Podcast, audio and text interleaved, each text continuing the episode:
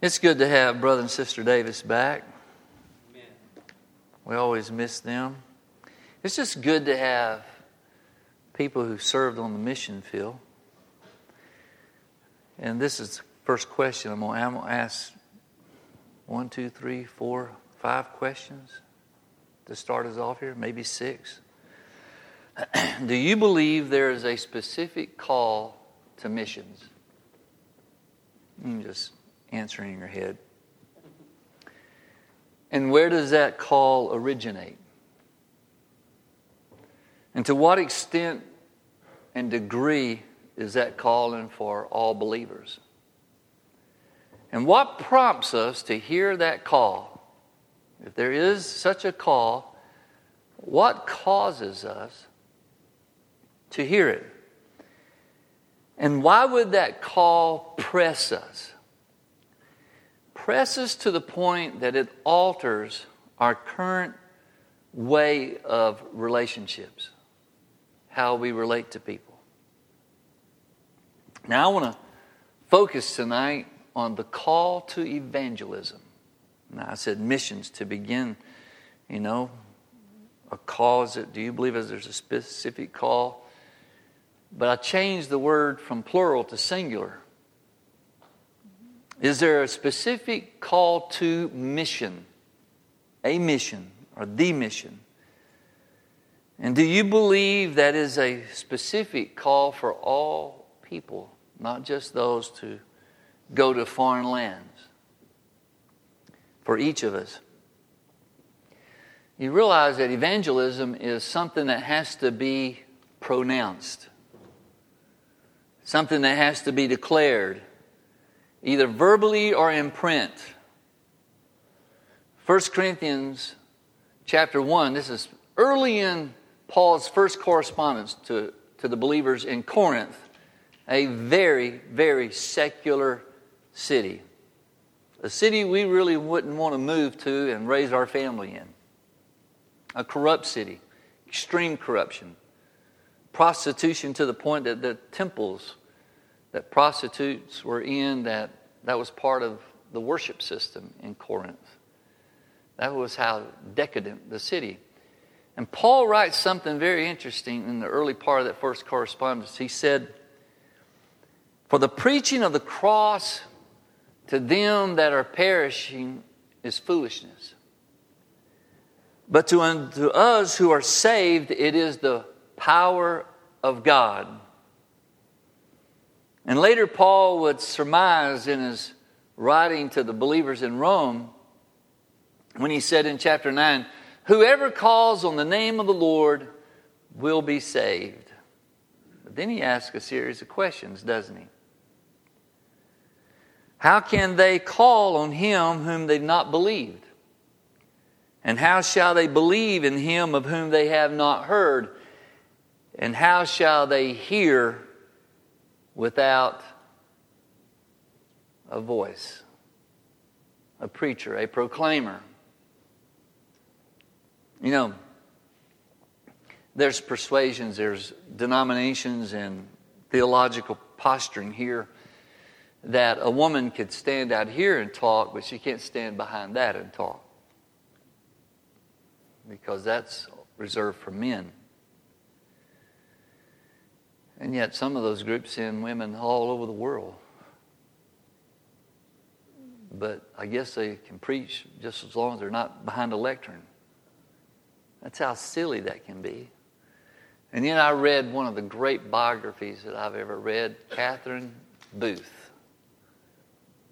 She started her public preaching in 1860. Think there might have been a few problems with her preaching? in 1860? I would think so.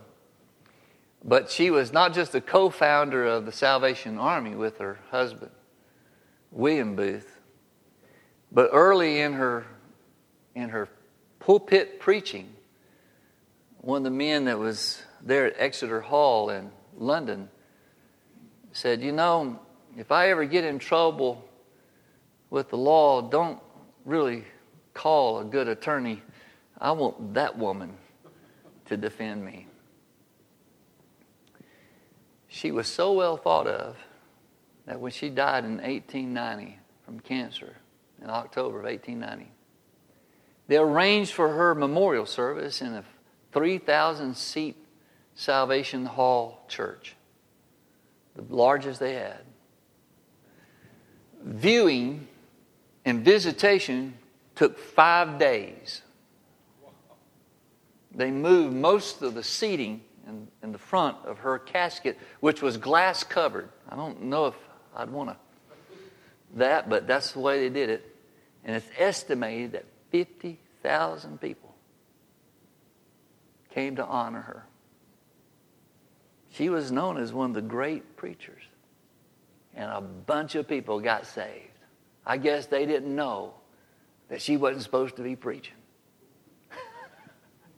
They got saved anyway. The preaching of the gospel is to some people foolishness. But to others, it becomes the power of God to salvation. And knowing that it's worth taking the risk, isn't it?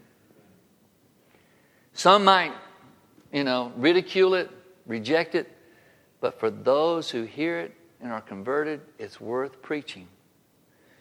And this is early Christianity. This is a secular world that they lived in. And by its very nature, you know, the only organized religion in the Roman world at that time was Judaism. And here comes Christianity that is already at odds with Judaism, right? and the other is just pagan practices idolatry, emperor worship, you name it, deities, whatever. People just worship all kinds of stuff.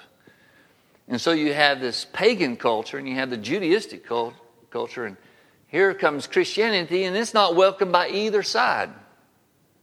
And yet, here it is in its infant state, shaking the world.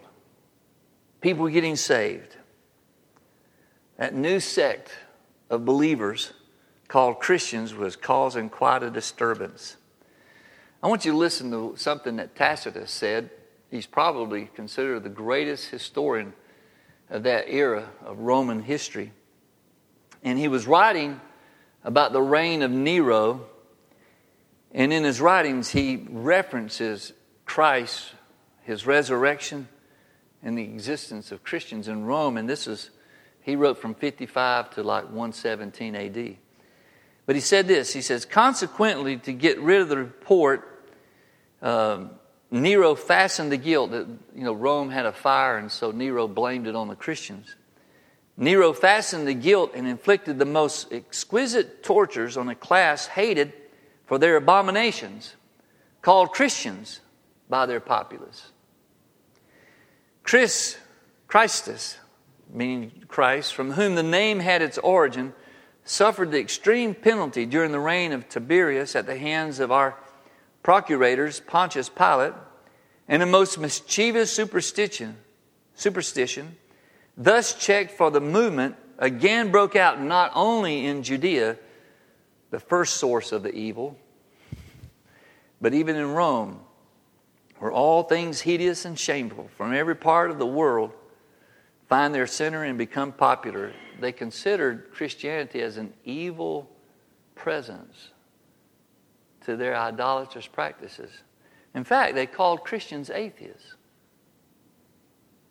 because they didn't believe in the idols that the Roman culture worshiped, so therefore they were called atheists. I bring this up because Christianity was launched in a worse secular culture than what we have today. And I'm, I'm going to get to something in just a moment. I'm going to give you five, the five most profound verses that relate to world evangelism here in just a moment. Five passages of Scripture that contain the greatest references to world evangelism. But before I do, I want you to see what our challenges are. Obviously, when Jesus spoke to his followers and told them to go to the ends of the earth and preach this message, he knew what they were going to face.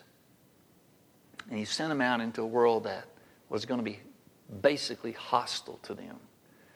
So, what kind of world do we have around us?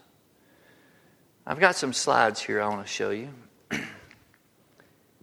and the first one is this is from a Pew report. I don't know if you can see that. You can see that okay? Um, I tried to enlarge it as much as I could. In fact, I sliced up this chart from the top, from the bottom. But this is the Pew report done in the summer of 2014. It's one of the most recent surveys. 35,000 people were interviewed for this survey, so it wasn't a small portion of people. And it tracked the seven years between 2007 and 2014. And you see the two columns, and it shows you the change in those who say they're Christian. Protestant, in 2007 it was 51.3%, now it's 46.5. Evangelicals 26.3 to 25.4. It goes down, it shows Catholic, Orthodox Christians, Mormons, and uh, some of them are basically not changed, so they don't have really that registered. But you see the overall effect at the top that there's a minus almost of 8% of people who claim Christianity.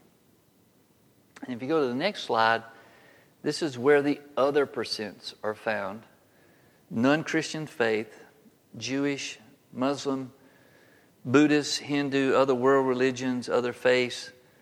And you see, overall, there's a just slightly over 1% increase. But here is a telling story about our culture and the change. This, we're just talking about seven years. Unaffiliated was 16% of the population in 2007. Now it's almost 23%. It's almost a fourth. Um, it increase, It has the largest increase, 6.7%. And it breaks it down from, and it's not so much that, you know, there's an increase in atheists and agnostics, but it's that nothing in particular group that shows the increase. Now, why is that? We'll go to slide three. This is tracks the unaffiliated you know, and this, this is all on the Pew Report. You can Google this and find this. The Catholics, mainline Protestants, suffer the largest of losses. And it shows you the breakdown and the net results of those who left the group. That this tracks what, where, was, where was the movement at? Um, evangelical, like 8% left. 9% entered, and actually, we had a net gain of 1.5 in evangelical. It is the only group that showed a net gain. Now, it's, does it, is it keeping up with population? No. Okay, that, that's the sad part. Someone said in the Assemblies of God, in, in the evangelical churches, which is Assemblies of God, is in that group. Mainline is Methodist, Episcopalian, um, Lutheran, they've separated all of them from Catholic. So that's the, what they call mainline denominations. They've really taken the largest hit, and Catholicism has taken the largest hit out of the group at 10% loss. Um, that shows you that there's movement, people leaving one group, and where are they going? Well, a lot of them are going to that unaffiliated. Now, here to me is one of the most troubling, this last slide, or maybe we're not near the last slide, next to the last slide. If you want to know, can you read that? Can you read that? Because it gives you the ages of these groups, okay, where they were born. You hear millennials? Well, this is a pretty good graphic because there's two groups of millennials older millennials born from 81 to 89 and the younger millennials born from 1990 to 1996. A telling graphic here as to where our challenge is in preaching the gospel, presenting the gospel, and seeing people come to faith. Um, look at the percentage of Christians in the silent, they call it the silent generation, those born before 45, 85% consider themselves Christians. You go over to the younger and older millennials, and it's in the 56, 57%. Meaning the, the, almost half of them don't consider themselves that. And a lot of them make up that unaffiliated. If you look down under the older and younger millennials, 34 and 30 36% respectively just don't have an attachment at all. It's not, it's not a deal with them. It's, it doesn't really matter. They may say they're, they're atheists, uh, but it's really, a lot of them is just like, nah, I don't, you know, it may be, it may not be. Maybe some classify that agnostic, but uh, there's a lot of them just like, it's not, a, it's not relevant to me, you know. So, this is a state in which the church is presented the climate, the culture. How do we hear the call of God to evangelize our current world? Now, let me go back to the first question. Do you believe there is a call of God to reach our current world? Okay, here's, here's the follow Are we listening to that call? And if we are listening to that call, what are we doing? And is there a way to reach? You know, I, I look at what God is doing in Chi Alpha, and I was like, yes. And I, I really believe they're going to, you know, attack some of these percentages in that group that's on campus. Amen. The last slide is just shows you a graphic of where the the declines are and where the increases are. Other faiths, that bottom one, this is again from 2007 to 2014. The bottom is include Jews, Muslims, Buddhists, Hindus, other world religions, other faiths, and you see there's a 4.7 to 5.9 in that group. But again, when you look at the unaffiliated, it is second only to evangelical Protestant. and just barely behind it. So, what does that tell you about our culture? Well, we're not a Christian nation. We have Christians in our country, but it shows you the challenges. Now, what, what, what are we supposed to do? I really believe this is an opportunity for the church to really step up and engage people in the conversation about eternity, about the gospel. Here's the five verses I'm going to take you to. And I'm, we're just going to kind of focus over these next few Wednesday nights on evangelism. How, how can we be better at personal evangelism? Here's the five verses I'm going, to, I'm to share with you this evening. And I'm going to go through them and then I'm going to ask you some questions in regard to them. Matthew 28, of course, the end of Matthew's gospel. And Jesus said to them, verse 18, All authority in heaven and on earth has been given to me. Therefore, go and make disciples of all nations, baptizing them in the name of the Father, and of the Son, and of the Holy Spirit and teaching them to obey everything I have commanded you. And surely I am with you always to the very end of the age. And one little statement here is we can only disciple believers. We can't disciple those who aren't believers. I said, well, of course, we don't try to do that. we may be attempting that in some regard. People have, have they confessed their faith in Christ? Have they really came to that place that says, I know that He's my Lord and Savior? The last two weeks, this week and last week, I've had people to call me and tell me of someone being at DCH Hospital. One call came from Mobile, from Cheryl Gray, a young lady, I guess maybe 30, in her, maybe not quite 30, but said this, this young lady was a child in our ministry in Mobile. She told me all the entanglements of this young woman's life. And said, She's not doing good. She's in intensive care. I'm trying to get up there. Can you go and see her? I said, I'll, I'll head up there now. And I had a chance to talk to her, talk to her about the Lord, and she told me she was away from the Lord. And I just shared with her how to get back to the Lord. I wished I could tell you that she jumped at the opportunity to, to get some things sorted out with the Lord. But um, I just shared with her, and she, she didn't give me any, any, any indication either way. But I just hoped when I left that praying with her and encouraging her and telling her that God's grace is great and there's no entanglement that He can't break. And He will heal our souls and heal our lives. And she definitely needed that. And today I had a mother call me and tell me that her son was in intensive care. And, uh, and I went and got a chance to talk with him and, and uh, ask him where he stood with the Lord. You know, we, we really need, pe- people have physical healings, but I'm going to tell you, that's not their biggest need.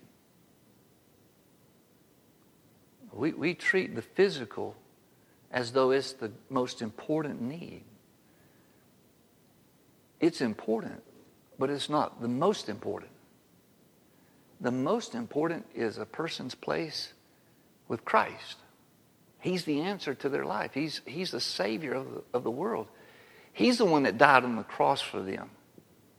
And we, we have the opportunity, you know, I'm, I, I have never, except I say never, only on one occasion have I had anybody I walked in to, to do that. Somebody says, I got somebody, a relative. In this case, it was a, a lady in the church's brother he says he's dying and doesn't look good and he doesn't know the Lord. And I walked in there and talked to him and asked him if I could pray with him. He said, No. no, I don't, no. I don't want you praying. Okay. You know, but that's his choice, isn't it? But is it that time to kind of like just lollygag around and, you know, try to make them feel good and no, I, to me, it's like you got to go for it. You know, lay it on the line. If you're about to, you know, and other times I've went up to pray with people, and one man I says, you know, do you know Jesus? Have you committed your life? He says, yes. And I was told he didn't. He said, he's lost, lost as he can be. And I said, uh, so when, when did you get right with the Lord? He says, yesterday. I said, well, that's great. And he looked at me and says, I figured if I wasn't going to do it now, I wasn't going to ever do it. I said, You figured right. you know, I didn't need to be there. You know, the people that had worked with him and talked to him and gave him the truth, he knew what to do. Isn't that great? But he's right. If you're not going to do it then when you're facing, you know, unless a miracle takes place, you're facing death, and I just think we need to hear the call of God to be urgent again in where people stand with the Lord. Here's the second verse. At the end of Mark's account, Mark 16. And he said to them, Go into all the world and preach the gospel to all cre- creation, all creatures. Whoever believes and is baptized will be saved. But whoever does not believe will be condemned. And these signs will accompany those who believe. In my name, they will drive out demons. They will speak with new tongues. They will pick up snakes with their hands, and they will drink deadly poison. It will not hurt them at all. They will place their hands on sick people, and they will get well. And after the Lord Jesus had spoken to them, he was taken up into heaven, and he sat at the right hand of God. Then the disciples went out preached everywhere. There's that preaching again, that proclamation of the good news. And the Lord worked with them and confirmed his word by the signs that accompany it. Go with me to Luke chapter 24. The closing words of Luke's account. These are not unfamiliar with you, but I'm just giving you five of the most succinct passages and references to world evangelism, not pocket evangelism, not evangelism in Tuscaloosa. We're talking about world evangelism. Just as much as God called Brother and Sister Davis to go to India, He calls us to go to Tuscaloosa. He calls us to go across the street. He calls us here. And he told them, this is verse 46, this is what is written Messiah will suffer and rise from the dead on the third day, and repentance for the forgiveness of sins will be preached in his name to all nations, world evangelism, beginning at Jerusalem. And you are witnesses of these things. I am going to send you what my Father has promised, but stay in the city until you've been clothed with power from on high. John 20, verse 21 is the fourth passage. Again, Jesus said, Peace be with you. As the Father sent me, I'm sending you. And with that, he breathed on them and said, Receive the Holy Spirit. If you forgive anyone's sins, their sins are forgiven. If you do not forgive them, they are not forgiven. The fifth verse is Acts 1 8. But you will receive power when the Holy Spirit comes on you, and you will be my witnesses in Jerusalem and in all Judea and Samaria to the ends of the earth. Now, let me ask you, what common themes do you find in those passages? what common themes? Do what? Yeah, I, I think power, anointing, uh, the enabling, that he's just not telling them to do something, but he's promising that there's going to be an enabling presence of the power of God in their lives. So, you know, like we can say, well, you know, that's not my calling. That's not my gift. It is our command. This is not one of the gifts of the Spirit. This is not an office of the church. You know, I was reading Scott McGivney, Strickland Scott's update, and Kirsten, their little seven year old daughter, they're in Turkey. They had to leave Kyrgyzstan. But they're in Turkey, and first day of school, first day of school for a seven year old little girl, going to a school of about 700 students. And they prepared. They tried to, they tried to prep her that, you know, you may be there and you may not find anybody that speaks English. And I doubt if she's picked up the language there already. So they just try to kind of prepare. And they prayed over and she come home and she told him, said, you know, when you left, I felt real lonely and thought about crying. But then I prayed and asked Jesus not to let me be lonely and to give me a friend that speaks English. And at lunch, she found someone that spoke English, a friend. And she said she told this little girl, You know, God created the world. And Jesus died on the cross for us. And she said, I wasn't lonely either. And Scott's point was if a seven year old can tell a Muslim child in a Muslim country who Jesus is, what in the world are we doing? If a child can do this, you know what? She's doing this. And she prayed, and the Lord empowered her to do that we, if, if we're nervous and it's not our deal, what's missing? The Holy Spirit's enabling power that pushes us past, you know, things we're not comfortable. I'm not, I'm not comfortable doing that. Well, who, I don't think Paul was comfortable getting stoned and run out of town. I, I think it was very uncomfortable for him. You know, and all the threats that he had on his life you know, it, it just wasn't like, well, this is a piece of cake. They stoned me again. but it was the empowering presence of God in his life. What, what other things you find common in this? It's the breadth of it. It's not regional. I said one time years ago in another church I was pastoring because it was, I know you find this hard, there was a, there's, there was a little racism in where we were pastoring. It just drove me crazy. And I told a church, it was just a little bit, not, not most people, but there was people there. I was like, and I, I told them, I said, the, the Great Commission is not color coded. He didn't say white people go reach white people and, and Asian go reach Asian and African American go reach. He, he didn't color code it. He said, just go. And I had some pushback from making that statement. But I needed to make them push back. I needed to make them uncomfortable. But that is the Great Commission. I was pastoring another church, not this one. Had a Brazilian brother, Brother Santos. You remember Elpidio dos Santos? He's Brazilian, but he looks African American. But his practice was about an hour before he preached in the services, he'd go and stay at the altar for about an hour and pray.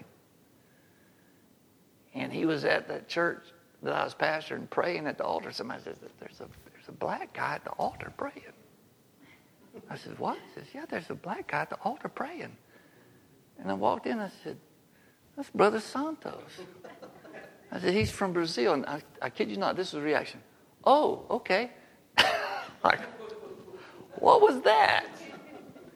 If he's Brazilian, it's okay. Maybe if he is across the, the town from us, it's not okay.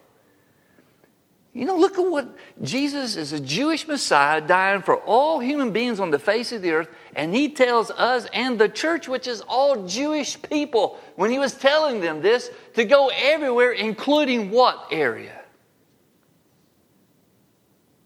Started with Jerusalem, Judea. What's next? Samaria. Samaria. And one of the greatest revivals they had in the book of Acts was in Samaria. Fancy that. Fancy that. And they had to send a couple of apostles up there to help them all get baptized in the Holy Spirit. They were going great guns for God. It's the breath.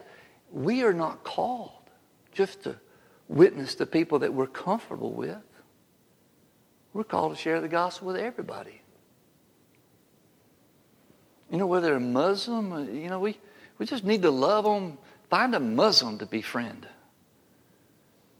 Because Jesus died for them. He died for everybody. It's the breath of it. But boy, be filled with the Holy Spirit. We ought to be filled with the Holy Spirit. so, well, it's not comfortable for me to share the gospel. Let me tell you this, and I'll finish with this. We become what we love. And maybe it's because we love because of what we've become. Those things kind of fit together, don't they? But we start transitioning from who we are to who what God wants us to be when we soak ourselves in the things of God, in His Word, and in what we read and what we listen to. Where is our hope? Where is our trust? If you, if you listen to stuff all day that is negative, you're going to become negative. If you read only stuff that's frustrating, you're going to live a frustrated life. it's okay to know what's going on in the world, but, but don't soak in it. Soak in what the answer to our world is. The answer to our world is the person of Jesus. You know, I, I, I saw a little clip of, of Dabo Swinney, and he said, you know, this is the answer. And the last, last thing he says, and Jesus Christ. He said, that's what I think. I think Jesus is the one that can fix our world and fix our culture and fix our nation and fix our problems. He is the one that can fix all of that. Read, this is my challenge to you. Read something about the call of God. Find something to read about the call of God, the call to evangelism, about sharing the gospel, about missions. You know, read a book on Victor Plymire, uh, one of, some of our great missionaries that had books written about him, or Catherine Booth, or D.L. Moody. I, I read D.L. Moody's biography that his son wrote about him. And I got an original copy of. It's like printed in 1900, about 10 years after D.L. Moody died. And it's in fragile condition. but I read it, and that man was passionate about people, about them knowing the Lord. He was not educated, he, he was simple in his preaching. They made fun of him. Preaching was a very sophisticated calling. I'm glad it stopped being that. but that's why Yale and Harvard, all of them were started as seminaries. All the Ivy League schools was to prepare preachers. You know, Jonathan Edwards had a grasp on Latin when he was like seven and went to an school when he was 16 and gave the valedictorian address in Latin. Almost all of them had mastered Hebrew and Greek and Latin. Boy, that would thin out the pastors of churches if you had have that requirement. But here comes D.L. Moody in the middle of the 1800s, and he's, he's a former shoe salesman. He has zero seminary. And yet he's out there talking to these kids on the streets of Chicago because his church didn't think he was qualified to teach a Sunday school class. So he saw all these kids not going to Sunday school and he started a ministry to street kids. And it just boomed. And then he ended up preaching revivals all over the world. Why would you see, God will use anyone that will surrender themselves to Him. Our problem is we, we modify how much we surrender. We want to be in a safe environment. We, we don't want to be too stretched out there. And I want to challenge you to, to read things that stretches you. Read something, read David Platt's books. Read somebody that's going to just, you know, like Dick Brogden. Pull up his videos. You know, when I listen to Dick Brogden, I just feel like I get body slammed by every other paragraph. Like I'm, I'm just scumbag. I'm not doing anything for God. But, uh, you know, maybe, well, you shouldn't, but I'm just telling you, I need people like that to push me. Because I'm not going to push myself as hard as I need to push myself. None of us will. We need voices challenging us, challenging us as to what we're doing with our lives and what we're doing with every day and what we're doing with every opportunity.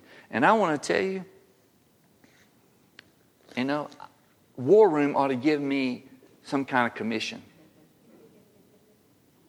Because if everybody rented war room that I, that I told them they needed to.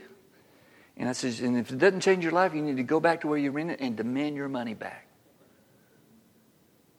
I ought to be getting a commission on that. But how hard is that to tell someone? We just need to get busy about the eternity of people. Because this world is falling apart. And our only hope is Jesus. Stand with me. Seriously, find a biography of somebody. You know, get, get acquainted with people like Dick Brogden that just listen, listen. You know, may, maybe this is unreasonable for me to think this way. But, it, you know, to be honest with you, I don't have any trouble sitting down and watching about a two hour replay of the Alabama Ole Miss game. You know, I, I just go by the stuff I don't want to see and just pick what I really like to see. But you know, the whole story of Keith Green is about an hour long. How much stuff we watch on television that's more than that? And that guy's story just blows me away. And his wife, Melanie. What a woman of God. Kept that ministry, last day ministry, going for years, long after he got killed. But I said, Lord, I want a little bit of uh, Keith Green in my soul. I, I just want him. I want to get infected with what he had.